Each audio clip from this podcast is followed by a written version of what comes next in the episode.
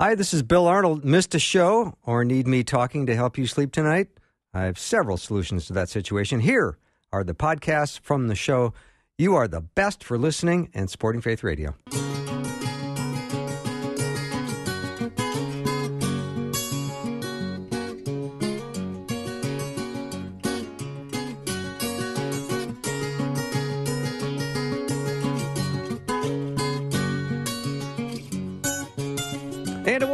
To Afternoons with me. I'm Bill Arnold. We're going to have a wonderful couple hours planned for you. J. Warner Wallace is my guest that I will bring on in just about 60 seconds. And then uh, Jeff Verdorn is going to be in the studio from uh, the second hour. So it's going to be a great day.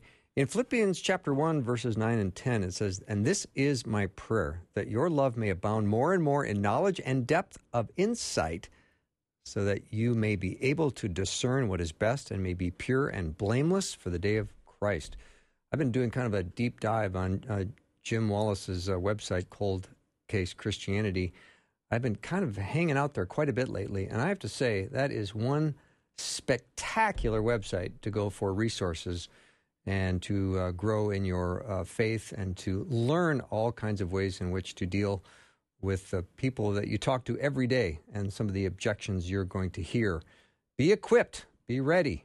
In the next hour, we're going to have him live on the show, and we're also going to take your calls or your texts if you have questions about sharing your faith. Maybe you've heard something lately that you didn't know how to answer, and you're going to want to ask uh, Jim. We're open to taking your calls or your texts. The number is 877 933 2484. Again, 877 933 2484.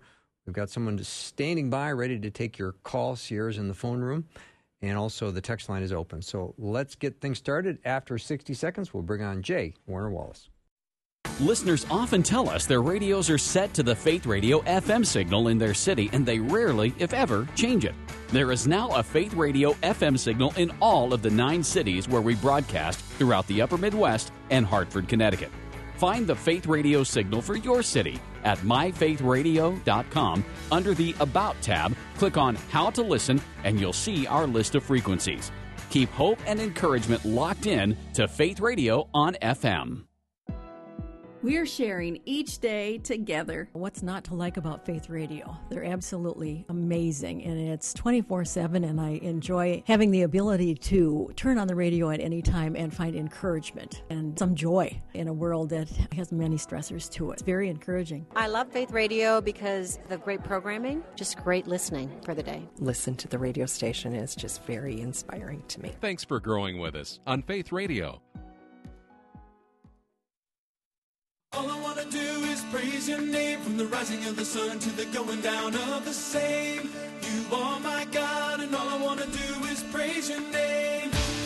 I praise your name, we lift our voices and proclaim. You are my God, and all I wanna do is praise your name. So glad you joined me. Happy Monday. I hope your weekend was good, and I uh, am so glad that we're going to have this hour with J. Warner Wallace. If you don't know uh, J. Warner Wallace, please get to know him. Go to his website, coldcasechristianity.com. He's authored many books, uh, all of which I think are in my library. And Cold Case Christianity, uh, God's Crime Scene, Forensic Faith, Alive. And so the next generation will know. Um, one of my favorite guests, J. Warner Wallace. Jim, how are you? I'm doing good. Thanks for having me again. I Oh, appreciate it. Are you kidding? How's uh, how's little Bailey doing? Doing well, but I gotta tell you, I, we today is our long run day, so I feel like I'm like I got about you know 30 percent of gas left in the tank here. So I hope I've got enough to be able to talk to you, and not sound like an idiot. Oh, that's So we'll good. see. No, that's good. So I've been been doing sort of a deep dive at your website lately. You, you're just this website is wonderful. It's got so much great resources, and I just want to encourage all the listeners to head over to Cold Case Christianity to learn. So thank you for Well, I, all the I work so you've done. I appreciate yeah you saying that because really what it comes down to is we started this website years ago when I was a youth pastor, and all I was really trying to do was provide the resources that um, you know that we could uh, use with our our high schoolers. We were you Right. know bringing up and raising up high school students and so it just it grew and so now we've got several thousand pages of content but but we tried to organize it in a way that's not overwhelming you know just a place you can go every day and, and hopefully find something that will um, you know help you to to grow take a step Yeah, it's all in really nice bite-sized chunks. You can You can start something and then um, feel like you've really walked away with something. So it's really well laid out and it's really, really good. Now, I also just appreciate your background as a homicide detective and the skill set that you apply to uh, to dealing with apologetics and, and objections, and it's it's all wonderful stuff. So I'm done gushing now. Well, I appreciate you saying that. Look, I think so much. I always tell people who are interested in you know, we feel this burden to to share the gospel with people, and this great commission burden that we've been given. Not a burden, it's a joy, right? It's an opportunity, but we do do sense that hey, we should shouldn't we be doing something? You know, shouldn't we be talking to people about our faith? And I think what's happened is in this generation, especially amongst young people, that is going to include um, a, a conversation about the reasons why we believe the things we believe because this generation is bombarded with people who who argue they can give you a good you know scientific reason behind every claim they make. And we have to be in a position where we can help young people to see that, that the Christian faith is reasonable. So I do think in the end it's going to require us to become pretty decent um, case makers. And and so for me yeah that's what I do for a living. I get to make cases. But but it turns out that my weird you know little niche or my background my personal history does help me, and so does yours. I mean, so does everyone who has. We're all unique, and in that sense, we have the unique ability to uh, actually reach people who are like us that, that cannot be reached by other people. So I, people, I, I, I teach this at Biola, where I where I try to raise up other uh, Christian case makers, just to say, hey, whatever it is that's unique about you, that is the thing you're going to leverage to influence people for the kingdom and that's what i hope people will do. Just whatever unique background they have trust me it qualifies. It's it's exactly what you need to have in order to reach the community around you. Mm-hmm. when it comes to sharing faith doing evangelism apologetics if you ask someone if they were saved the answer really should be yes or no but it almost seems like it never is. So let me throw out a couple of common responses that i think i've heard myself over the years and just have you respond so, um, well, I prayed the sinner's prayer. Yeah, well, I mean, well, here's what it comes down to. We have to ask ourselves questions about Christian essentials. I mean, do you realize how many Christians have no idea what the Bible teaches on key issues? Uh, they, they couldn't even define what a Christian. I mean, people who who claim the Christian label, when surveyed, are overwhelmingly unable to describe what Christianity teaches on key issues like salvation. Like, but, but let me tell you this: we are in the one position. We have a unique claim to what it is that brings you in right uh, position with God. Right? I mean, every other claim in the world is a what you must do kind of claim. And and we're the only claim out there that is says, "No, what has been done for you." Mm-hmm by God. That's a very unique position we're in, and most people aren't even able to articulate. Number one, they may not even know what all the other claims are, why all the other claims are in some way works based, and why our claim is just the opposite. And why does that make a difference? So, I, especially young people, we have to help our young people. This is why we spend so much time with young people ta- talking about t- theology and apologetics. I mean, we you know we have to. And and we have to actually show them why this matters in their own life you know why this matters to, why should this why should this matter to young people especially young christians?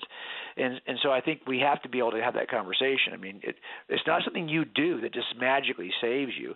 It's when you realize that there's a there's an offer waiting there on the part of god to, who has done something you cannot do for yourself because but look honestly you know and i know if you don't realize your need for a savior we don't go anywhere Mm-hmm. So a lot of this is us being, you know, trying to make sure that we, uh, our young people, understand their need for a savior to begin with. Mm-hmm.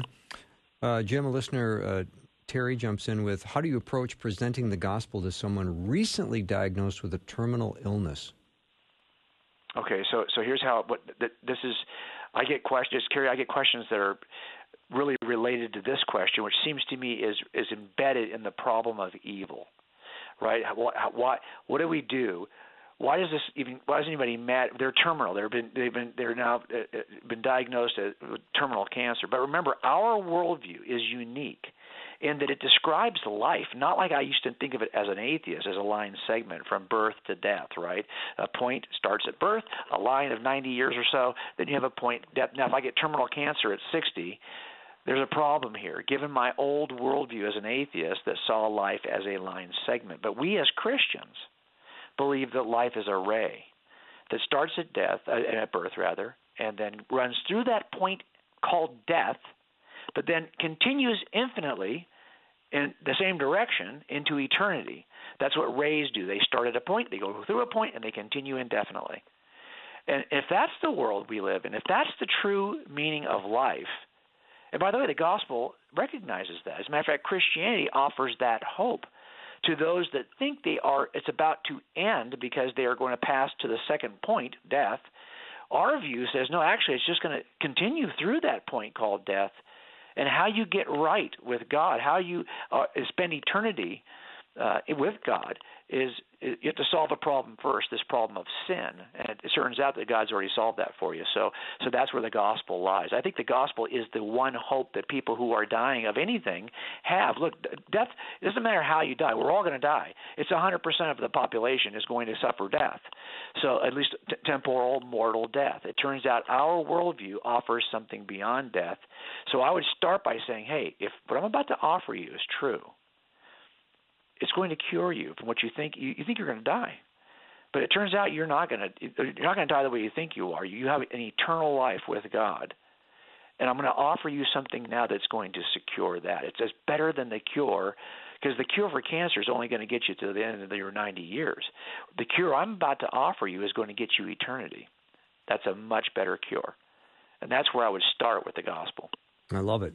Beautifully presented all right, Jim, let me take a little break. J. Warner Wallace is my guest. Let us uh, know what your questions are. He'll tackle anything. 877 933 2484. You can call and, and come on the program and talk, or you can just send a text. I'll ask the question on your behalf. 877 933 2484.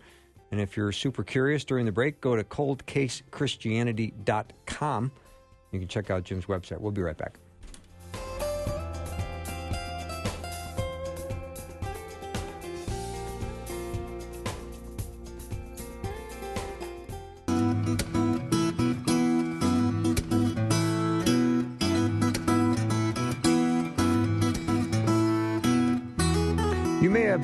My guest on Dateline. J. Warner Wallace uh, was called The Evidence Whisperer by Keith Morrison.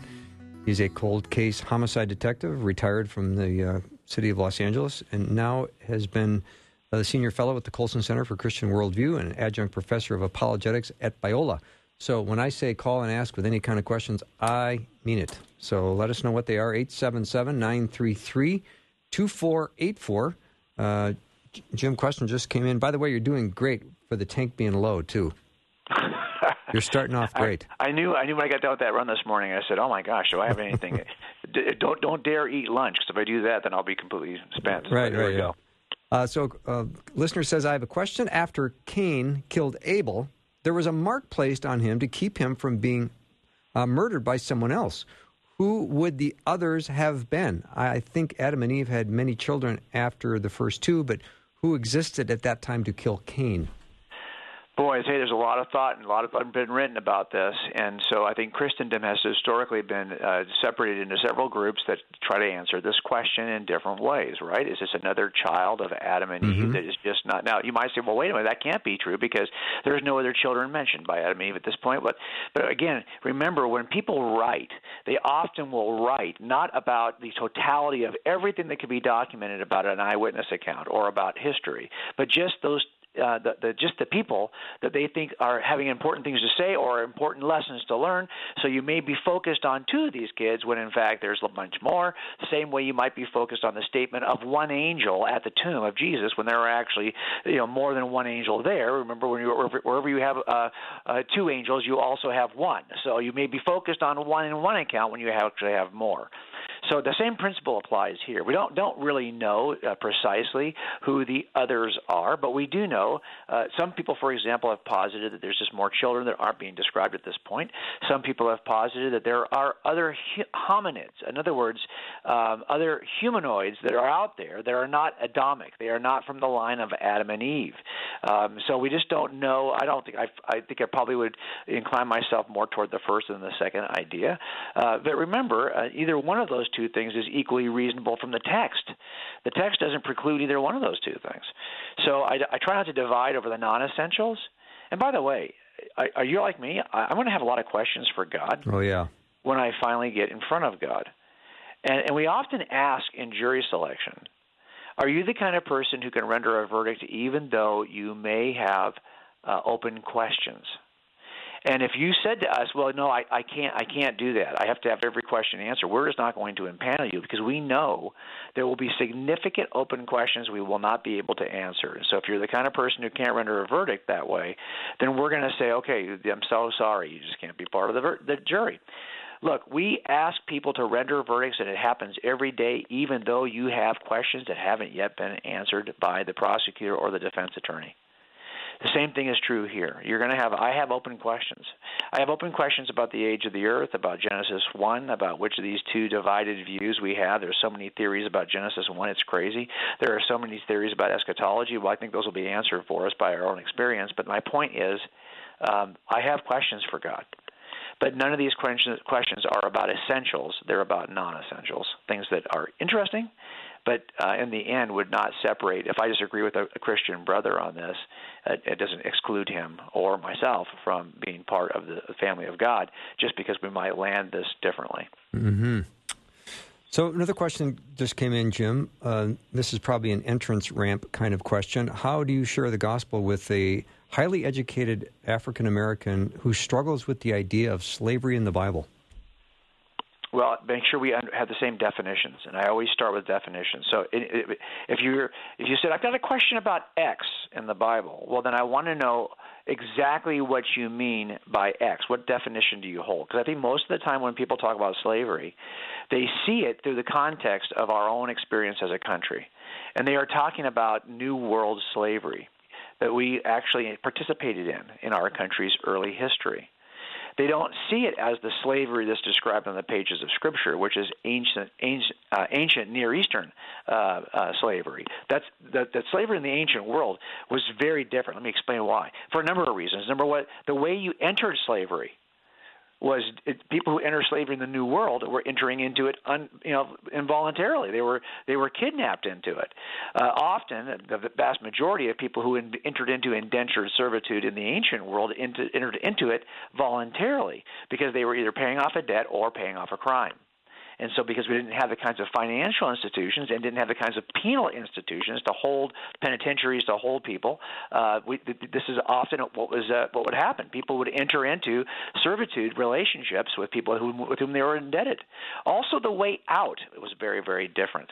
Um, there was always a plan. The way you were treated while you were in is very different. The, the, the Hebrew law had a, a strict set of regulations for how slaves were to be treated, not like property, but like people. Mm-hmm. Uh, so there's many ways that indentured servitude, as it's described using the word we use, and that's that's our choice to, to translate that Greek or Hebrew word into slavery. The problem is that it, it brings to mind New World slavery and not the ancient form of indentured servitude.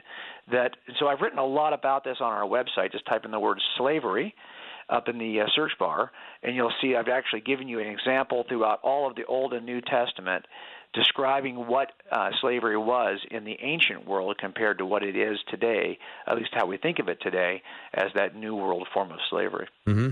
Jim, what did the early Christians believe about hell? Okay, let's go back for a second. Let me just say one more thing about slavery. Oh, yeah.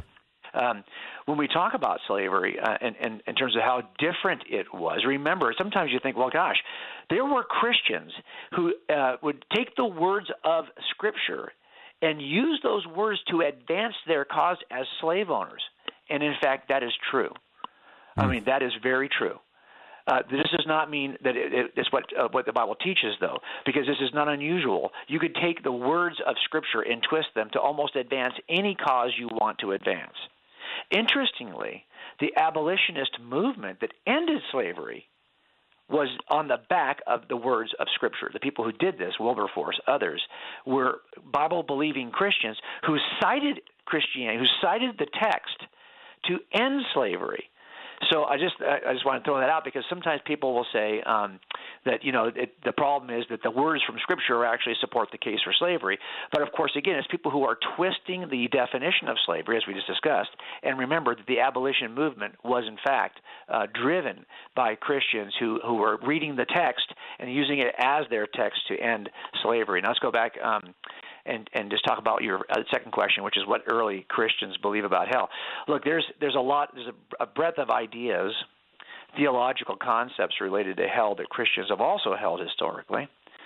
Um, and so I happen to hold the view, which is called the traditional view, that hell is a place of eternal conscious torment. Okay, but there are people who, who disagree with that view, and they will make a case for their disagreement from the, uh, the Scripture itself.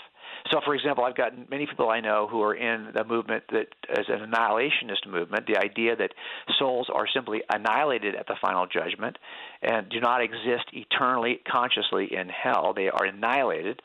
Okay, they make a case, by the way, for that from Scripture. And, and I think that that's not, I don't see this as an essential. Uh, the idea that, that hell exists or what happens in the afterlife for those who do not accept God. Are they destroyed? Are they aware of their uh, separation eternally in a conscious way? I think I happen to fall on the, the view that they hold they are actually separated and and are aware of their separation eternally in a conscious way. This idea of eternal conscious torment. And so sometimes you can look at the the, the, the work of early believers not to say that, that, that this is definitive, because I don't think it is. I mean, the church fathers disagreed about a thousand different things. So, so I think you just take it for what it is. I'm just going to offer it. I mean, I'm reading through the early church fathers from either early texts like the Epistle, Epistle of Barnabas, or from early thinkers like the student of John, uh, the Apostle John um, uh, Ignatius, for example, or the student of Paul named Clement of Rome. Uh, you can read from there's different other uh, Polycarp. There's a, a document called the martyrdom of Polycarp, whether it's accurate or not. Uh, Tatian has written about this, another early uh, thinker on it. Uh, so I, you could go through all of these, and I think uh, by and large, these early church leaders did at least interpret from Scripture that hell was a place of eternal conscious torment. Now, again, this is the kind of thing that I think we can we can agree to disagree on. If that's because I, I see both cases, and I see them being very good. Both cases for eternal conscious torment or for for annihilationism, I think are pretty decent. I fall on the eternal conscious torment side. But again, this is a good example of one of those questions that I have. Well, we won't have that question, of course, because when we get to this point, we'll know what the what the uh, answer is. But I have many questions about what how to read and how to infer from the scripture. But the fact that I have a question in this area that I consider to be a non-essential, and by the way, it's it's a non-essential and very early creed of Christianity. Uh, I think it allows us to, to disagree and agree to disagree, and mm-hmm. do that in a way that is is polite, and the same way you would disagree with um, uh, a, a, family member uh, at Thanksgiving. Right. Uh, you're not going to end the family relationship and make a scene at Thanksgiving just because you disagree on this. Yeah. And so I think that's how we have to same approach with the take. All right, uh, Jim. I'm going to take a break uh, while you drop and give me 50 push-ups. I got to keep you nice and fresh. That's right. All right. So uh, we'll take a break when we come back. Lots more time for questions. 877 933 2484. You can call and come on the show live, or you can send a text and I'll ask Jim your question. Again, 877 933 2484. Be right back.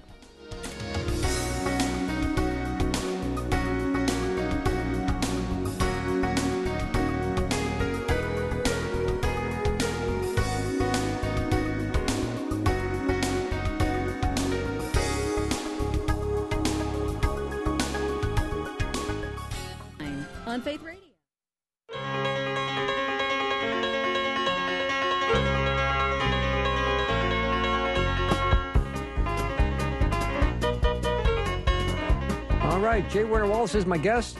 Let me know what your questions are. Call or text 877 933 2484. So, Jim, let me ask you this: A lot of people go through um, going through hardships right now. It's it seems like it's a pretty universal idea, and I know God can use hardships. Um, maybe a, a, word or two of encouragement for people who are in a hardship. Yeah, it's it's um, I, I most of my cases involve people who um, feel like just can make no sense of of why God would allow them to go through uh, what He's allowing them to go through. And so I think this is where uh, this notion that we um, every hardship, every problem we see in life, we almost always measure in terms of what we think is the the totality of our life. So, for example, if you if you you know went through a hardship the first year of your life because you were a, a baby who who was you know being treated for an illness and maybe you had to go through a surgery. By the time you're five if you if you got through that surgery in the first year now you've had four years where you're healthy. Um, you you don't even remember what that first year looked like. And this is why the christian worldview makes a difference like we were talking about earlier why eternity changes everything. Um, if you think about that for a second if we are eternal creatures you know, a thousand years into eternity, the first 90 years you spent here on earth won't be quite as as significant as they feel like they are right now. A million years into eternity, that first 90 years, if even if the entire 90 years was difficult, will have to be measured in light of eternity. Uh, and that is the promise of Christianity. Not only that, but that the, the Savior who gives you eternity is uniquely um, experienced in hardship himself. You know, this is what we believe in a God who's willing to endure hardship for eternity, and and He's asking us to do something similar. Uh, to endure hardship with the promise of eternity that was paid for already by his work on the cross. Now, I don't ask people to do that just blindly, just trust, you know, just no, I'm saying that look, there's good reason to believe that Christianity is true. And if Christianity is true, there's good reason to believe that we are not temporal people, beings that just die at the end of our lives. We actually live on an eternity with God. There are good reasons to believe that is true. And if that's true, eternity changes everything. It even changes the degree to which we suffer, how we suffer. Because you know, if you knew you had to go through hardship, but it all ends on December 15th, and then you're going to have 10 great years that follow after that, you would push through to December 15th. Mm-hmm. And we're kind of doing the same thing here. We are pushing through because we know eternity waits for us. I love it. So, Jim, how are we supposed to look at at artifacts, uh, whether they're authentic or a hoax? When I a caller jumped in with, um, "Do you have any research on the Shroud of Turin being Jesus?" So I was just thinking about artifacts in general and things we hear about and read about, and you know, what are authentic and what are not. Yeah, you know, it's, interesting you would ask that question. Uh, several years ago, I was asked to pitch a series uh, for a cable network that uh, at at Christmas, uh, I'm sorry, Easter time would always have some kind of Jesus content, right? Something Mm-hmm. in the Jesus space, they would say. And they, do you have anything? And I said, well, yeah, we could talk about, uh, you know, the case for Christian. And, and so I showed them uh, my book, Cold Case Christianity, and said, here's what I've looked at. I'm a cold case detective, and I'm in a meeting in Hollywood with a bunch of executives in this network. And they basically said, well, okay, sounds interesting. Where do you fall? because every year at Easter time, this network would do a show on Christian relics. And this show would be it was the most popular show that this hmm. network would would run. It was their annual show on Christian relics. And they would go, you know, from place to place where allegedly they've got the thorns of the of the cr- you know the the crown of thorns. They've got you know someone's got a nail from the cross, you know, in some ancient church, and the you know all these different churches would hold on to bits and pieces that they said were authentic relics from something that had to do with Jesus. And this show every year would simply go from church to church to church across, um, you know, the, uh, the area around where Jesus did his ministry, uh, from basically from from Jerusalem to Rome. All these churches that had relics, and they would systematically show how each one of them is not really uh, related to Jesus. Now, when I asked, they asked me, "Well, where do you fall on your investigation?" I tell them, "Well, I'm a Christian. I think it's true." I'm telling you, the conversation was over. no, it, it went another 15 minutes. Mm-hmm. But I knew it was already over because Yeah. what they really wanted was a show that demonstrates Christianity isn't true. Now, sadly, the, the early churches uh, became points of pilgrimage if they would just have a relic. And it is true that many of them would fabricate a relic because it would draw people to their church as part of a pilgrimage to see, you know, the crown of thorns or to Mhm. see. So I'm always skeptical of relics for that reason, right? Mm-hmm. Doesn't mean that there isn't a set of genuine relics out there from the life of there may be. But unfortunately because this was a motivation that existed for a lot of churches, I'm pretty skeptical when it comes uh, down to whether or not these things are authentic. And I am, and I've got friends, I can tell you, Gary Habermas is a scholar at Liberty, and he has done a lot of work on the um, Shroud of Turin. And I know that, that Gary actually believes that the Shroud of Turin is uh, probably legitimate. And so just look look him up, Gary Habermas, at, and he's done a great job of looking at that. I myself, I'm still very skeptical about the shroud. Um, for a number of reasons that are pretty well documented. It's gone through a number of tests. It doesn't always pass these tests, and then another test will come along, and somebody will say, "Well, here's why it didn't pass the test." So for me, I am not as convinced about the Shroud of Turin as some of my associates are. Um, but but again, part of it is because there's this rich history of churches that would fabricate relics in order to draw attention to their to their, their church. So so I'm just not. I, I'm rather neutral on the shroud. Yeah. But at the same time, I may be completely. I have not honestly given it enough attention. And people always say, "Well, well Jim, when are you going to investigate that?" Yeah, I need, that's a really big investigation, and I think you need access to the shroud in order to do it do it any justice. So that's why I haven't really you know moved in that direction yet. Maybe yeah. someday. Yeah, yeah. Um, what is the difference between believing the Gospels and trusting the Gospel?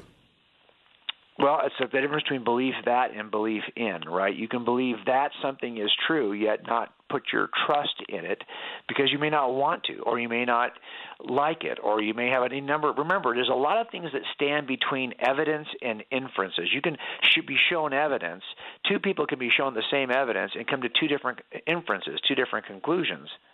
Because in addition to the evidence, there's also your desires and your wants and your personal histories and all these other things that weigh into your decision making that it really are can twist the way you you consider evidence.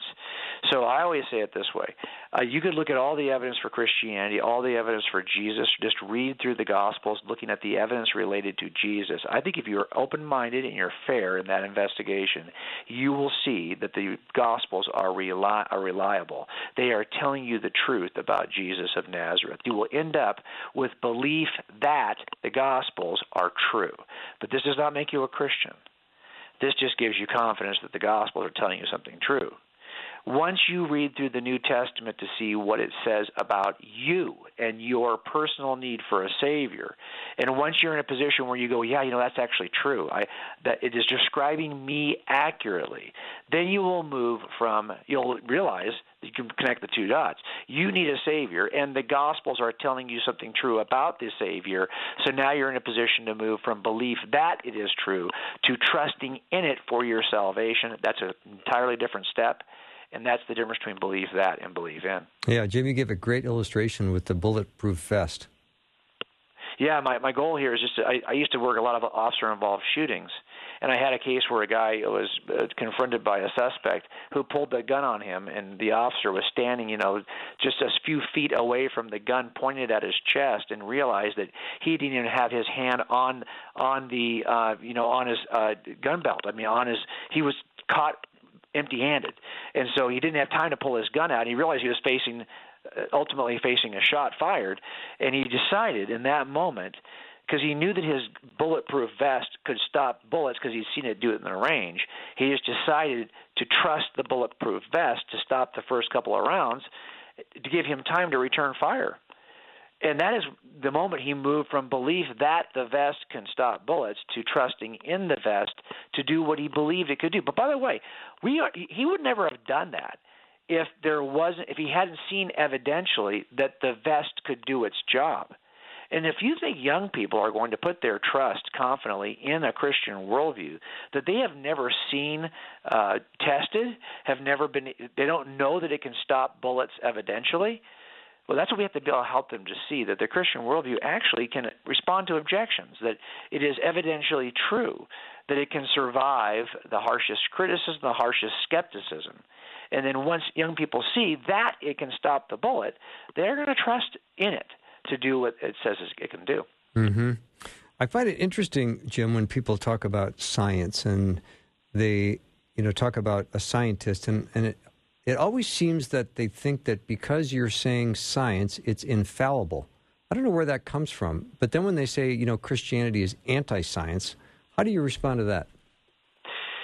Well, okay, there's a couple of things here. Uh, the idea that the Christianity is anti-science really is it.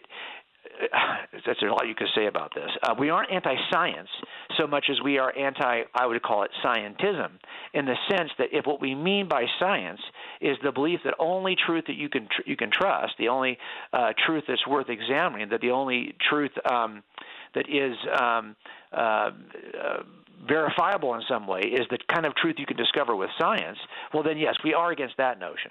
In other words, if you think the only thing you can do, the only way you can know truth is through some empirical scientific process, well, we would say that's not true. We, we would hold short of saying that, right? Because we know there are a number of things that you can't even discover with science, right? The science has nothing to say about, for example, logical facts or mathematical truths.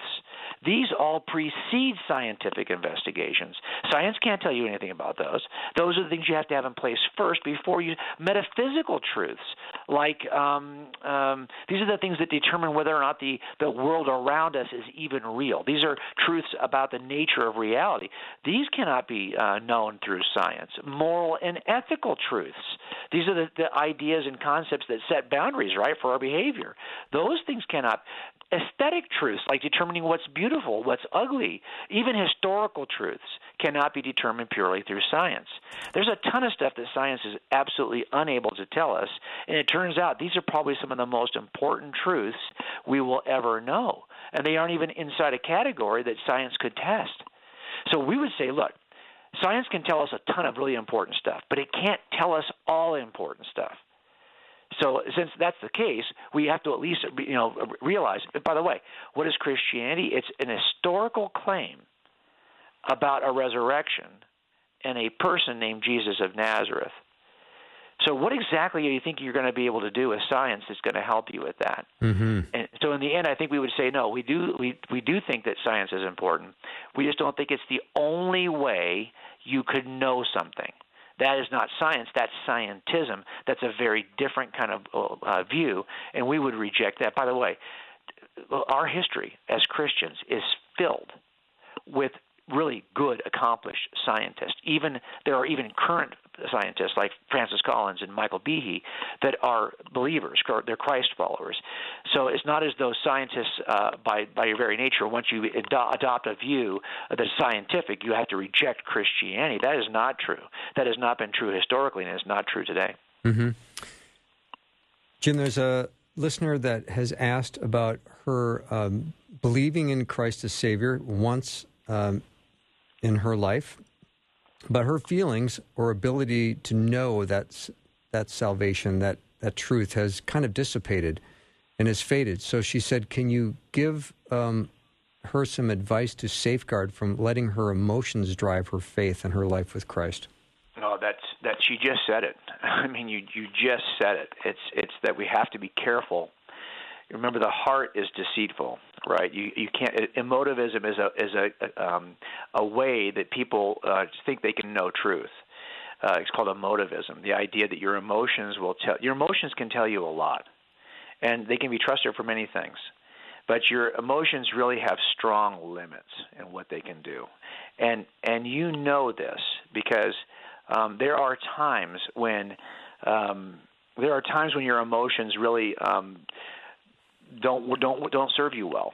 Uh, and you know that to be the case, right? You you would never, for example, suggest to your kids that they just follow their emotions into any relationship. You would say no, as a point at which you have to step back, because even you probably, if you're married, there are days when emotionally um, you're frustrated, or you're, if you allow your emotion to to to determine how you behave with your spouse on a daily basis, that's going to be a wild kind of uh, hurricane of a relationship, right?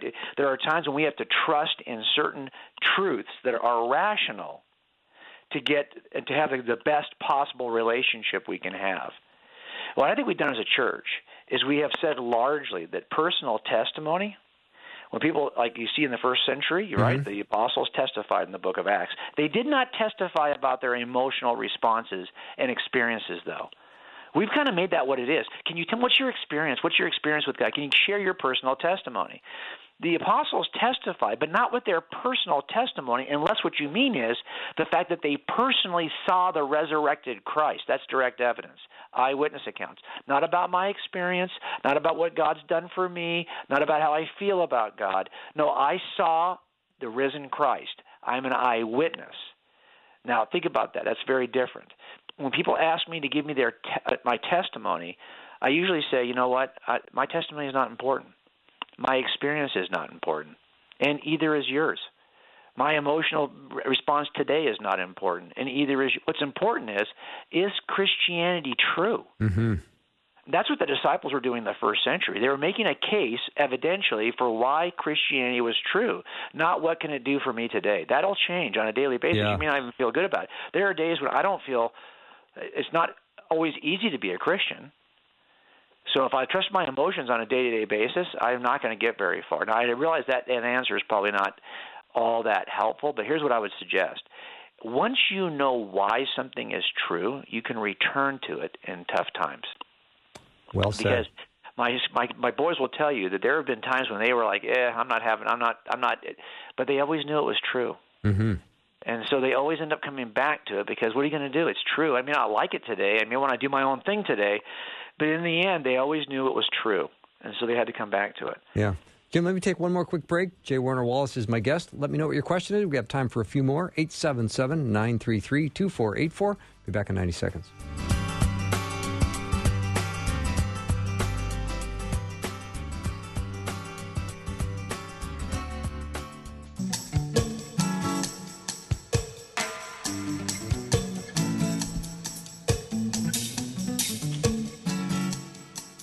Great having J. Warner Wallace on the show. We still have him for 10 more minutes, so let's get your questions in. 877 933 2484. You know, Jim, when you, I know you, you've got a great, deep, deep love and passion for sharing uh, your faith, but is there times when you just get weary from answering questions all the time? Not, not Um, mine, of course, but Yeah, of course not. Uh, you know, a lot. I do. I do get. T- it's not that I get tired of answering questions. I just have learned how to. Um, this may sound harsh, but I learned how to select the right jury. Right? Because you will get weary and frustrated if, in the end, um, you cannot uh, make any progress with somebody. And then sometimes you're not making any progress not because you don't have a good answer or not because you're not articulating it well. You don't have a good an- you don't have any progress because that person you didn't select them well to begin with. There are certain jurors I would never put on a jury because they are too biased to start with. They don't really want it to be true. They don't. They don't. So there's a, there's a range of jurors that I select from. I call them ones to fours. Ones are people who are so far in the pocket of the prosecutors that the defense attorney will never let that one on the jury. Fours are people who are so deep in the pocket of the, the defense attorneys that a prosecutor would never impanel that person. We are putting twos and threes. People who are on one side or the other, but are open-minded enough to allow the truth to prevail. That's what I'm looking for in anyone I talk to. So I can, I, and my sensors are always up. If you're a one or a four, if you're a, uh, I mean, especially if you're a four and you're an anti-theist, and you've got people probably in your life who are like this, they're just looking for an excuse to tell you why you're wrong, looking for an excuse to kind of, you know, looking. They're basically a hammer looking for a nail. Okay. So if that's the case, um, if I know that's the person going in, I can figure that out pretty quickly. Well, then I have a different strategy for someone like that. That's somebody who I'm going to model Christ for, somebody who I am going to be praying for, that, God will move them from position five into position four, because until you move that person into position four, forget about it. You're you're not you're not going to have any progress. You're not going anywhere. So so that's and that's the key is that you will get frustrated if you don't do a good job with jury selection. Now, I do want to see fours come to faith, but I know that that's something that God has to do first is to soften the heart. We are only capable of communicating the gospel to the people that God has first called, has first drawn.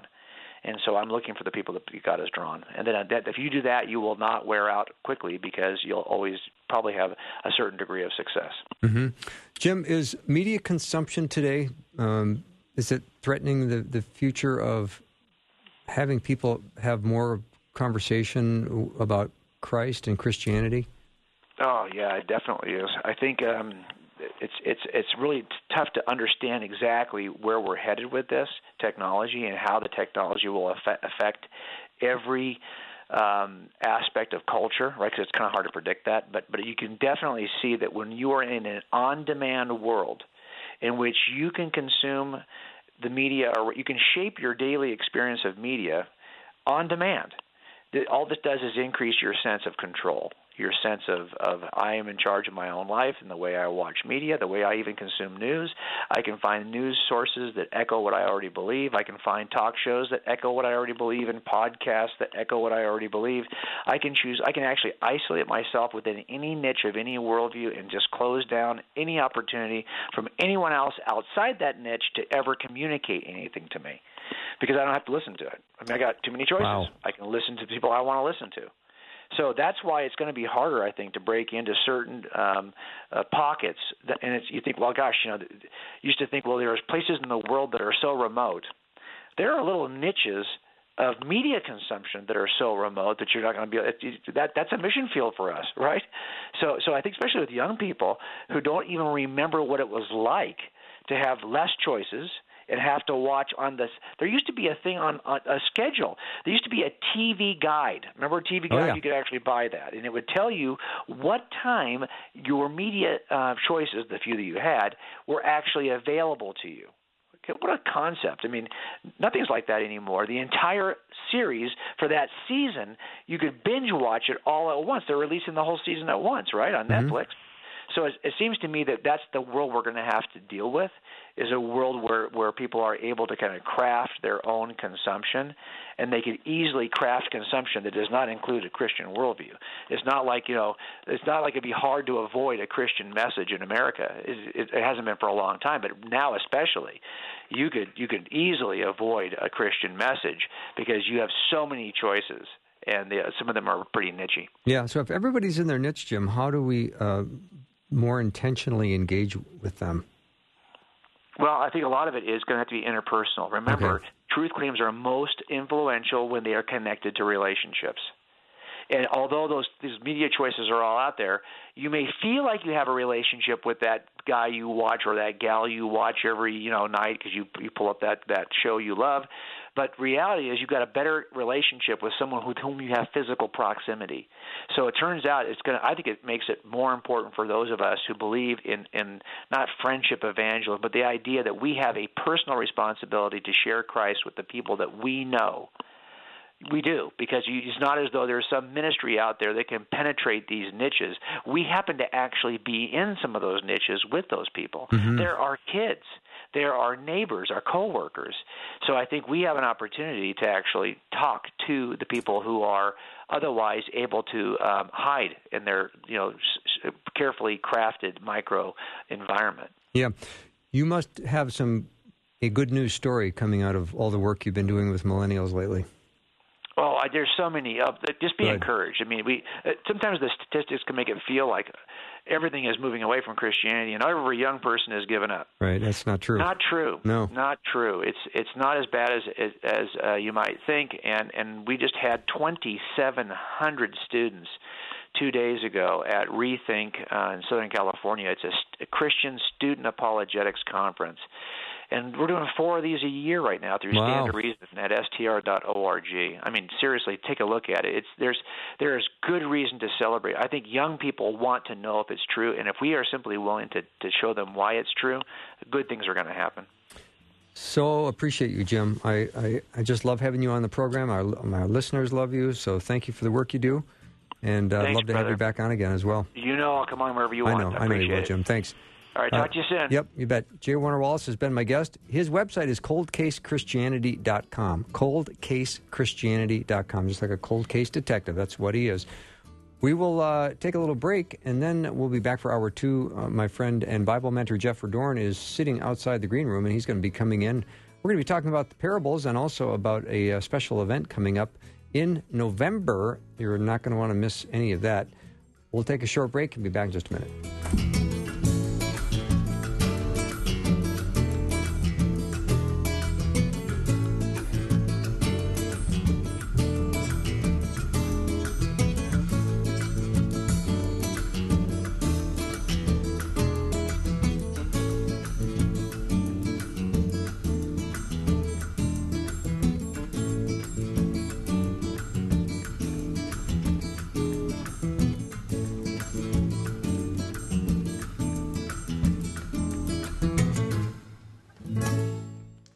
For listening. Programming like this is made available through your support. Information available at myfaithradio.com.